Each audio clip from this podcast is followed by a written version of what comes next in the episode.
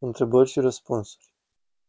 Părinte, conștiința este vocea și cercetarea Îngerului Păzitor, pe care ne l-a trimis Dumnezeu la Sfântul Botez, sau este vocea Sfântului Duh din noi? Este vocea lui Dumnezeu. Care este mijlocul prin care omul se poate opune fiecărui gând nepotrivit, folosind așa cum trebuie rațiune? Rugăciunea și atenție. Gândurile care ne vin din inimă, ca o aducere aminte a faptelor din trecut, sau a contemplării asupra tot ce s-a întâmplat, sunt de la ghiuță sau izvorăți din noi înșine? Ambele. Vrăjmașul potențează. Prin ce mijloace se poate cunoaște dacă o învățătură este de la Dumnezeu sau dacă este falsă sau diabolică? Întrebăm pe oamenii duhovnicești din biserică. Atunci când nu suntem atenți la ce ne spune conștiința noastră și ne rănim sufletul făcând lucruri de care ne dăm seama că le-am fi putut face altfel, cum facem să ne vindecăm rănile, sufletul? Prin spovedanie și mustrare de sine, pocăință.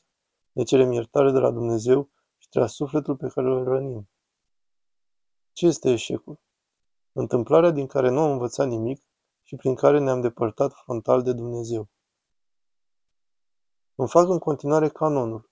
Merg la Sfânta Liturghie zilnic aproape. Dar cum mă pot apropia de Dumnezeu? Încerc să-L rog sincer să mă apropie chiar dacă eu m-am depărtat, să nu mă lase. E nevoie și de timp. De asemenea, de smerenie și ascultare și discernământ. E nevoie de conducător duhovnicesc experimentat. Cum putem să trecem peste traumele din trecut, care uneori ies la suprafață? Prin spovedanie să nu discutăm cu gândul care ne aduce aminte de acestea. Menținerea trupului curat în căsătorie este o virtute sau neascultare? Este o virtute însă trebuie să fie în bună înțelegere.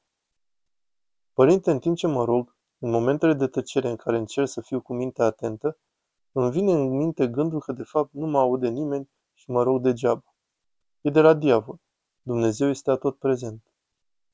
Nu este ușor când încercăm să fim răbdători în situații foarte stresante. Ori tocmai aceste momente sunt cele în care apare ispita de a ne îndoi de prezența lui Dumnezeu. Cum putem face față? Trebuie să ne pregătim înainte cu rugăciune, smerenie și concentrare pentru situațiile stresante.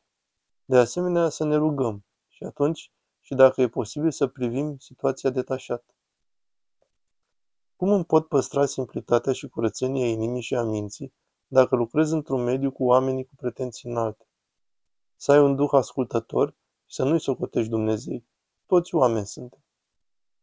Dacă omul face efortul pentru dobândirea smereniei și se umilește neîncetat pe sine, există pericolul să cadă în deznădejde? Dacă face cum trebuie, însă e nevoie într-adevăr de conducător duhovnicesc.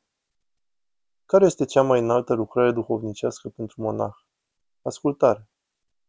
Prin ce putem fi cel mai bine plăcuți Domnului? Prin împlinirea poruncilor Lui. În timpul nevoințelor, la ce să acordăm mai multe atenție? La persoana lui Hristos, iubirea față de El și ascultarea față de duhovnic.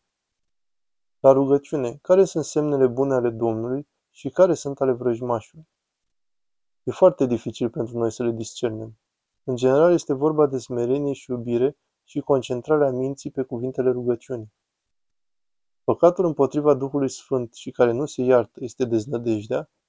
Da, pentru că omul nu mai dorește să fie iertat. Cum ne vindecăm de obiceiul pierderii timpului pe internet? Gândește-te la veșnicia ta și concentrează-te pe ce ai de făcut pentru asta. Să ai un program. Nu înțeleg de ce viața monahală este superioară căsătoriei. Firea omului creată este căsătoria.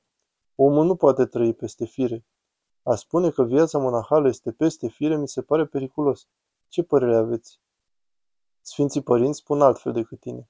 Viața monahală, fiind viața mai presus de fire, duce la sfințenie. Viața de căsătorie duce la mântuire. Sfințenie este posibilă și în lume, însă mult, mult, mult mai greu. Viața trăită în feciorie în lume poate duce la mântuire?